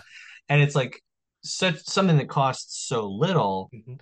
that can do so much damage but what dean is doing actually costs him greatly Mhm. and yet it's so important to just one person and it's the difference when you see someone who's you know uh more of a shotgun type of person you, you Yeah. don't need to pay attention to them they're, Right. they're not doing anything of worth dean Right. is putting everything in his life on the line for this kid for the giant um you know he's getting some cool art out of it but um, but I think it's more so, like I said, it's just this trio of outsiders who have found each other, and now they're just they're just doing the, like the scene where they go to the lake. Yeah. Dean's just sitting there reading the newspaper. They're just part of his life now. Yeah. You Yeah. know. Uh, that's such a great, it's such a great scene too. Oh my Like it's just so funny. Hey, you're sitting in the middle of the road. Yeah. yeah, I love I love that. Harry Connick Jr. in this is Oh. perfect. Yeah. Excellent casting. I feel like all across the board, like it's it's hard for me to rem- remember that at this time Jennifer Aniston was famous. Yeah. Like she was the uh like biggest deal on television Yeah. and you know you would have think that you, you would have thought that somebody who was this big of a deal on television would have gone on and you know she of course did romantic comedies i don't really think any of them uh uh made the impression that that this movie has over time Um, no. but like you know that she did this movie it's a really interesting career choice maybe office space you know i think office space now is looked back upon as this uh cult classic comedy because when it came out again nothing much like the iron giant Right. bar- barely any waves were made uh, Right. until it hit home video. Um, but yeah, like Jennifer Aniston, Harry Connick Jr., Christopher McDonald, who I always Yeah. like, love. just love as uh, uh as Mansley. Yeah it's just it's such a fun uh, a fun assort- assortment of voices. And i think too you can even throw uh jennifer aniston's character in the mix of those you know uh, this this gang of outsiders. Like Yep. she's a single mom trying to raise a kid who's working all the time. There's no talk of her social life that it doesn't never really seems like she's accepted uh Right. completely by anyone in this town. So it's like all of these kind of boats sailing in the night that are all going in their own direction and then they're suddenly brought together uh because of this giant uh robot from another Mhm. planet uh yeah i think it's just it's just wonderful uh how it kind of works that way. What what are some of the sequences in this movie that that you really love? Like what stands out to you as like memorable beyond uh you know if you were to, to go a few days and then you think back to this movie what are the first things that kind of jump back to your head? Sure. Um, I love, well, the scene with the deer um Hmm. is just about as beautiful as animation can get. Mhm. Um, and then obviously, you know, the giant is reaching towards the deer. If you know deer at all, you know that they would run away. yeah Um, and, and then the deer is shot, and Hogarth has to go through explaining, you know, what is dead. It's not bad to die, but it is bad to kill. Mhm. And uh, this is the first time that we get an inkling of the giant's programming. Yeah. Um, you know, he sees the gun, his eyes kind of start to turn red and then he shakes his way out of it. I love that whole thing. That whole thing Yeah. is like, wow, I can't believe you put that in a kids movie. It's so rich with, you know, beauty, wonder, and then horrifying Yeah. death. It, it, Brad Bird was like, let's just put uh, the end of Bambi in here um, before my horribly sad ending. Yeah, let's see how many times we can get these kids. But it's a great sequence, and the thing that I really took away from that part in particular, but also a lot of Hogarth's explaining. You know, now that I have two kids, right? I have one who's ten and one who's two. I see my older son explaining things to my younger son Yeah. but he doesn't you know when i explain something to a child right i'm i'm talking to them i'm trying to speak respectfully but i'm explaining something to them but it's going to come through the filter of an adult speaking to a child Yeah. when you see a child explain to a child it's not going through that same filter and Right. so when hogarth is explaining you know, even uh, earlier when they're talking about a soul, the soul goes on. Um, it's not bad to die, but it is bad to kill. Mhm. Um, all of those things. It's it's it stood out so strongly to me as just magnificent writing because I think that if you didn't if you didn't have that perspective of watching kids explain Yeah. heavy things to other kids, um, you wouldn't get that. And you know, the writers they get it. They get Mhm. that whole scene so well. Um, it's really wonderful. And then also just how they drop the seed in of yes, this is, you know, this creature, this giant, whatever he is, we don't know. We know that he's alien Yeah. but he has this programming inside of him that he can't override and that especially as we get towards the end like it, it just it really stood out to me. So that part um i love when hogarth brings him to comic books. Yeah. and you know it's real comic books mad magazine boys life uh superman Yeah. and metallo. And just that hogarth is like no you're not metallo. You want to be like superman. You know he doesn't like hold up this mirror to the giant and say hey this looks like you. Hey you're you. I'll be superman you be metallo. Right. which would be the obvious thing right? Mhm. that's what you would say. You would be like wow cool. Hey everybody look i'm hanging out with metallo. Yeah. this kid who's so sincere and so earnest and so glad to have a friend he invites him into saying you can be the hero. You can be superman. And Yeah. i just you know i love that. I love that so much. It's it leads to what I feel really is just one of the greatest movie moments of all time. yeah uh, as, absolutely. as heartbreaking as it is. And I even like anytime I think about it, I, I start to get misty eyed. oh yeah uh, but it's just absolutely it's just that that that act of sacrifice and then just the simple Superman. Like uh Yeah. man, it's such a A- a- wonderful moment. he- It's so painful. yeah and and you know I, I hate when people are so down on narration and voiceover in movies. It's like, dude, get out of here. yeah. But yeah. what what we see, we don't just see the giant's actions Mhm. and his words, but the voiceover of of Hogarth saying, you know, you are who you choose to be. I- I, don't know if that's exactly what he says, but Yeah. we also see the inner workings of the giant's mind in that moment. Yeah. That in that moment, the programming, right, of what he was potentially either sent there to do defensively, offensively, we don't know. Yeah. And I love that we don't know because it doesn't matter. Yeah. Yeah. Exactly. In that moment, this baby, this, you know, inanimate thing Mhm. is able to choose. He chooses to override his programming and he chooses to sacrifice himself. Yeah. And um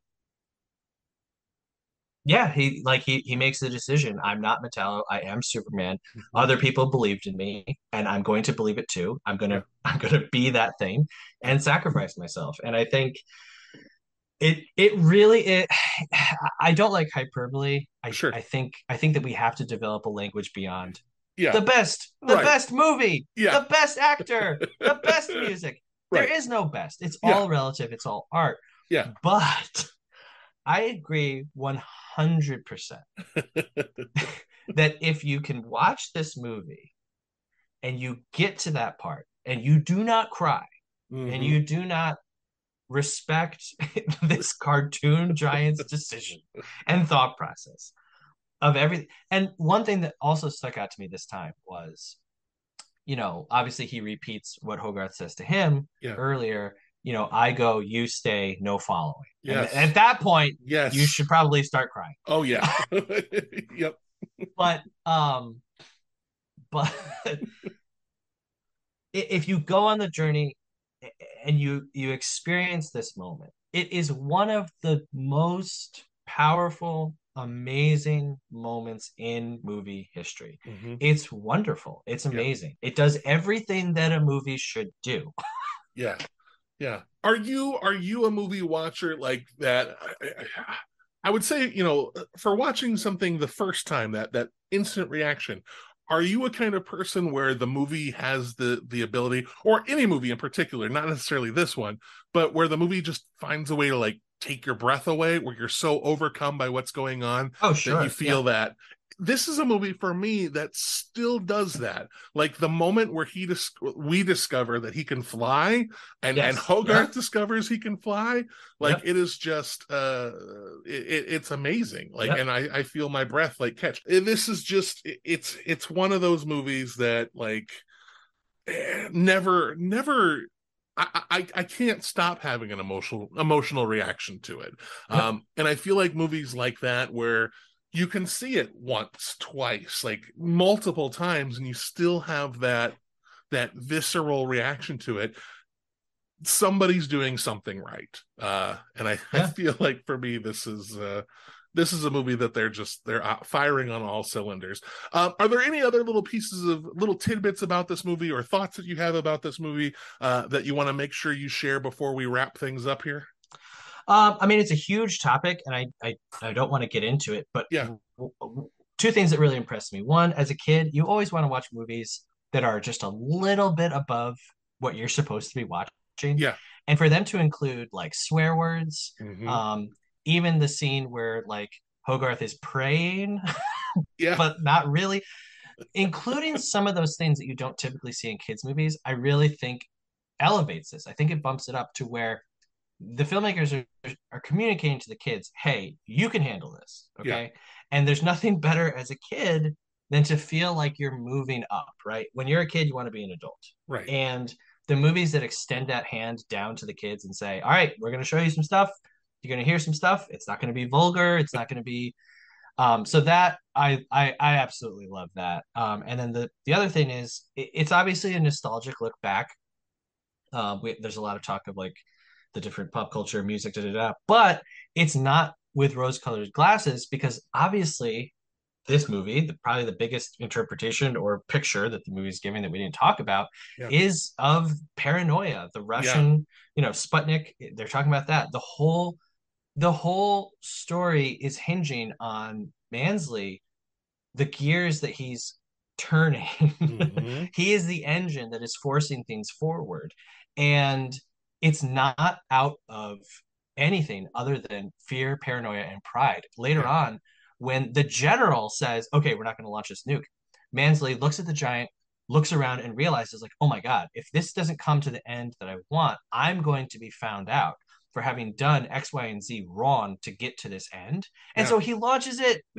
he grabs Right. walkie-talkie and launches it himself. Yeah. And um I think that it's wonderful that Brad Bird can give us a nostalgic look at a different time, definitely of his own childhood, his own, his own growing up, Yeah. but with the reality of what it was like. You know, Right. when when Mansley's like, "Oh, let's duck and cover," like that's not going to do anything.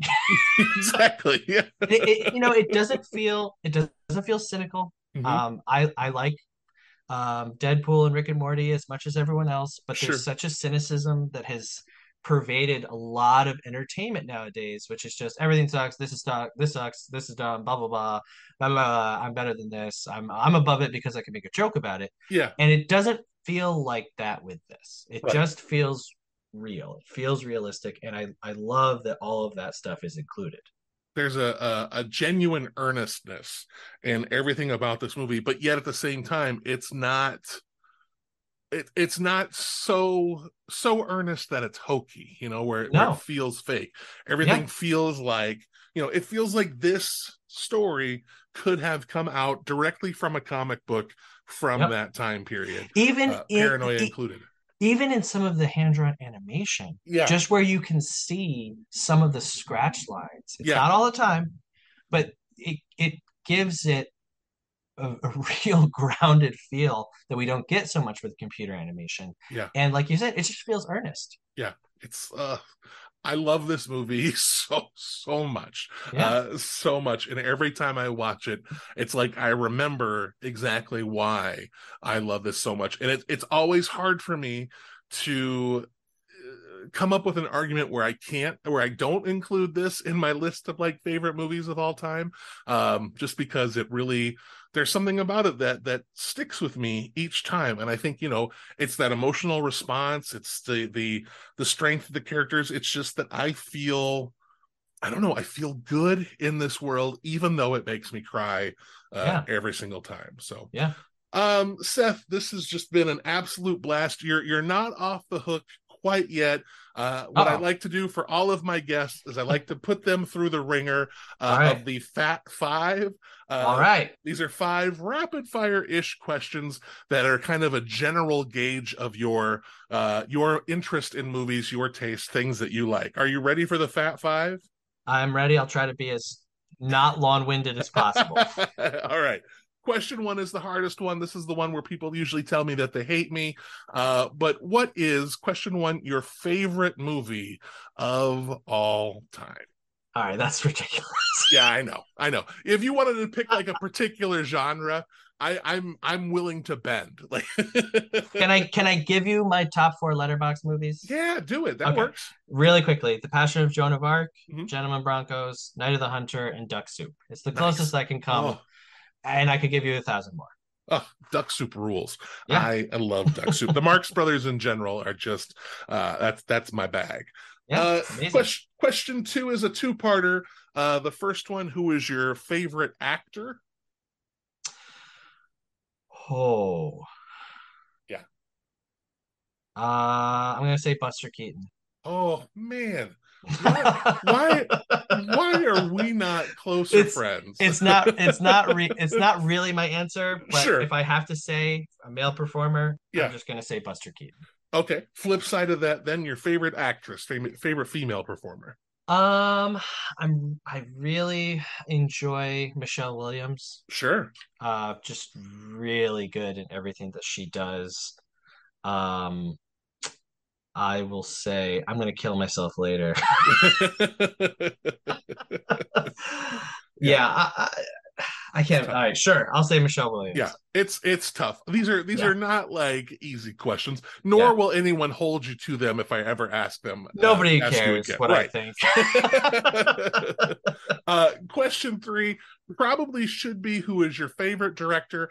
I like to ask it a little bit differently. Is there a director where if they released a movie tomorrow, you wouldn't have to see a trailer, wouldn't have to know a cast, wouldn't have to see know a plot, but just by seeing their name attached to it, that would get you to the theater? agnes varda Ooh, okay, okay, yep yeah, awesome, great choice. I like that.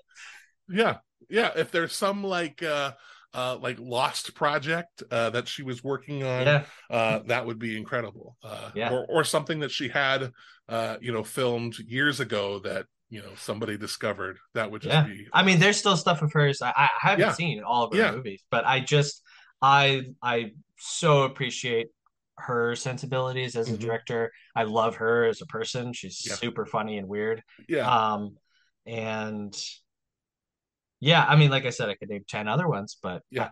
off the my recent my recent answer for favorite director is just Agnes Varda. Watch her stuff. Perfect. Awesome. yeah, I I I want to uh, go through her filmography here somewhere down the road, just so that I'm more familiar with her. Uh, but because I know her as this just uh, delightfully funny uh, Yes. older lady Yes. uh, Who is makes just- horrifying movies. That's what I hear. That's what I hear. just just like a complete like a, a counter image to the Yeah. the movies that she makes. Um question number 4 is there a movie uh yet to come out, uh, something coming soon that you are really excited to see or is there something that's already out that you haven't had a chance to see yet that as soon as you have time uh you will you you want to sit down and watch?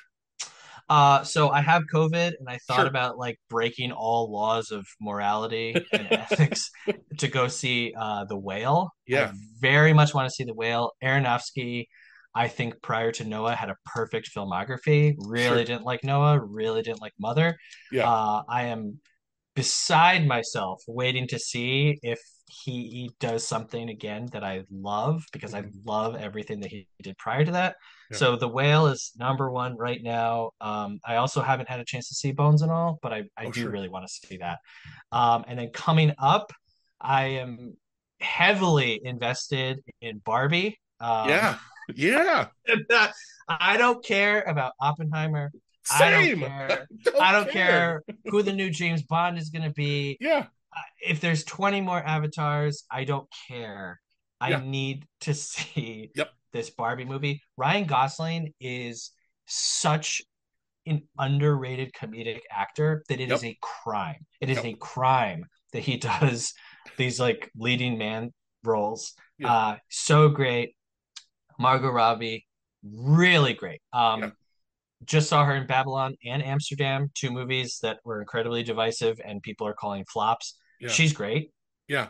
Um, really good. She was the best part of Wolf of Wall Street, if you ask me. Yeah. Uh, even though she's not in it that much. Love her and love Greta Gerwig. So Barbie, probably my number one Oh, uh, most anticipated movie. And then uh, the director that I mentioned earlier, Charles Roxburgh and Matt Farley, they have, um, I think they're working on two movies that are coming out next year um, that I actually uh, gave money to be an executive producer on one of them.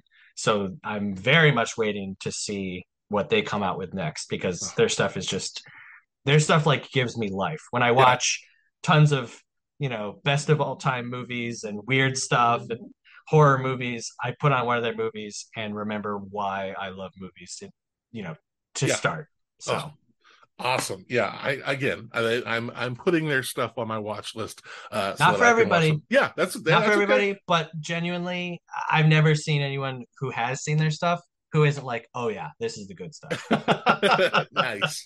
Uh, Yeah. The last question, Seth. Uh, the name of this show is Let's Taco 'Bout. Uh, when I rate movies, I typically use the taco scale. of So my, course my question for you, Seth, is I would like you, not a question, more of like a direction. Uh, I would like you to craft for me your perfect taco. What, what oh my eating? gosh Yeah. are you kidding me Yeah. Lay it on me. asking the, you got like an hour okay all right ready yeah. country country style pork ribs Okay.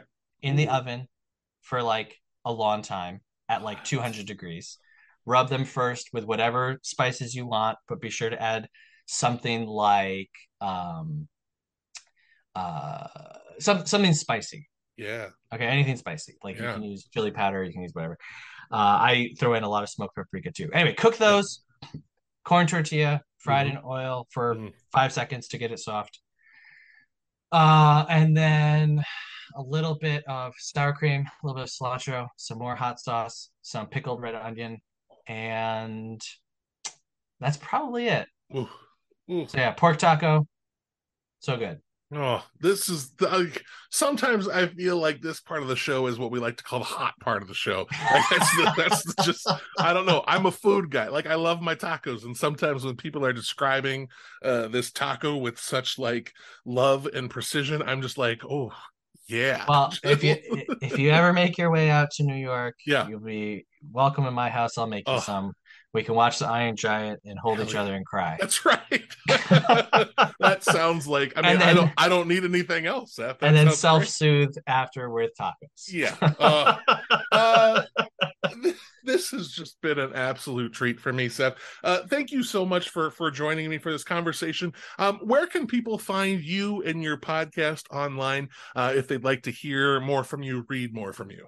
Sure. So, uh, my personal, you can find me on Twitter at uh, ohsethy, O H S E T H Y, and then you can find us at Movie Friends Podcast. Uh, we're going to be launching our first episode. We just did on The Godfather.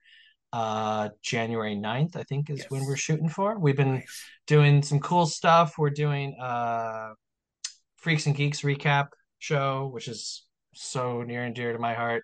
Yeah. Uh, we're doing a Studio Ghibli com- uh, complete reviews for all those movies, and then we're going to be doing B, C, and D movies. Um, but you know, not trashing them, just enjoying life. Yeah.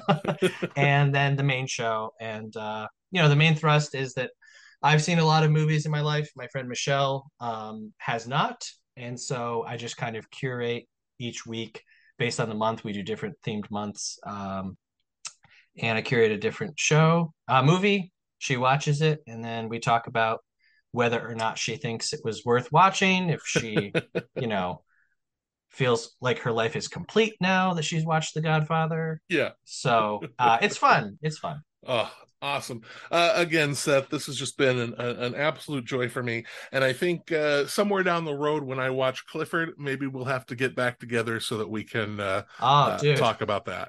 you can hit me up anytime, uh, especially to talk about Clifford. Uh, you've got yourself a deal. Once again, a huge, huge thank you to Seth Vargas uh, for doing this episode, for having this conversation. What a what a cool guy! like it's just it's always nice to kind of meet new people, um, and then just really enjoy their presence. So again, a huge thank you to Seth for this episode. That's gonna do it for this week's episode. Uh, you can follow all things Fat Dude Digs Flicks on Facebook, Instagram, Twitter, Letterboxd, YouTube, TikTok, all the social medias. Just do a search for Fat Dude Digs Flicks and you will find me there. Uh, subscribe to this po- podcast, like this podcast, rate and review this podcast, share this podcast with your friends. I am going to keep doing this show, uh, whether I have two people listening or 200 people listening, but man, I would sure love to have more ears on this thing, and the best way to do that is with your help. So please, um, you know, let people know that we're here. Um, if you like this show, if you're just listening this once by clicking the link, subscribe on Apple Podcasts, Spotify, Stitcher Radio, Good Pods, anywhere you get your podcasts. Podcasts. Um, oh, not only if you subscribe to this show, not only do you get Let's Taco 'Bout, but you also get the Criterion Break, where I am joined by my two buddies, Blake Ginnathan and Derek Fearink, and we dig into the Criterion Collection proper and the Criterion channel. I would say we typically do that once a month, uh, sometimes more, kind of depending on what we see, what we feel like, uh, but usually you get a Criterion break once a month. Um, what else? Anything else about the podcast? No, but if you like this, definitely, especially if you're listening on Apple Podcasts or Spotify, please leave a rating or a review and share this with your friends. If you know a movie person that you know would like to hear uh, not only a discussion of movies but also just like you know just get to know another human being, uh, let them know that we're out there because again, I like I like listeners and I like talking to people. If you're listening for the first time and you would like to have a conversation with me, send an email to fatdudedigsflicks at gmail.com. If you want to be on the show, if you want to recommend a movie, if you want to just talk about life, you know, uh, send me an email. Let's let's do this. I like chatting. So send an email to me if you are at all interested in sending a donation. You don't have to, but just in case to kind of offset the cost of putting this show together, uh, again, send an email to fatdudedigsflicks at gmail.com. Um, if you are a Facebooker and you live in the South Dakota area, uh, please join the South Dakota Film Community Group on Facebook. Even if you're not in South Dakota, but again, just want to talk with like minded movie lovers, that's a really good place to do that. Uh, so join the conversation there. Uh, usually some recommendations, usually some conversations about you know what we watched. Um, just kind of a fun place to hang out. Um, anything else I need to plug? No. I think that's it. I will say this. So next week on the show and at the State Theater uh, will be Yasuhiro Ozu's uh, Tokyo Story. Uh, that is my next selection in the movies you should see series. Um, and yeah, like this, uh, uh, I, I didn't mean intentionally to choose like two tearjerkers right out right out of the gates. Uh, but here we are. So you know you'll want to bring your tissues yet again. Uh, but I I love this movie. Really excited to get an Ozu uh, film playing on the big screen at the state. Um, and we'll be back here next week with a Criterion break, and it will be on Thursday. Uh, we will talk about Tokyo Story, and I'll actually have a guest there too. Um, his first name is Matt, and I'm not going to say his last name because I don't want to screw it up right now. Uh, but by the time the show comes around, uh, I will I will not screw up his last name, and I will say it. Uh, I'll probably overcompensate and say it a bunch uh, just to prove that I know how to pronounce it. Uh, but Matt R will be here joining the Criterion break uh, to talk about Tokyo Story, and I can't wait. I I can't wait. Uh, a beautiful movie that yeah I just I adore. so we'll see you back here next Thursday, same fat time, same fat channel, and let's talk about movies. Bye. Thank you for listening to Fat Dude Digs Flicks.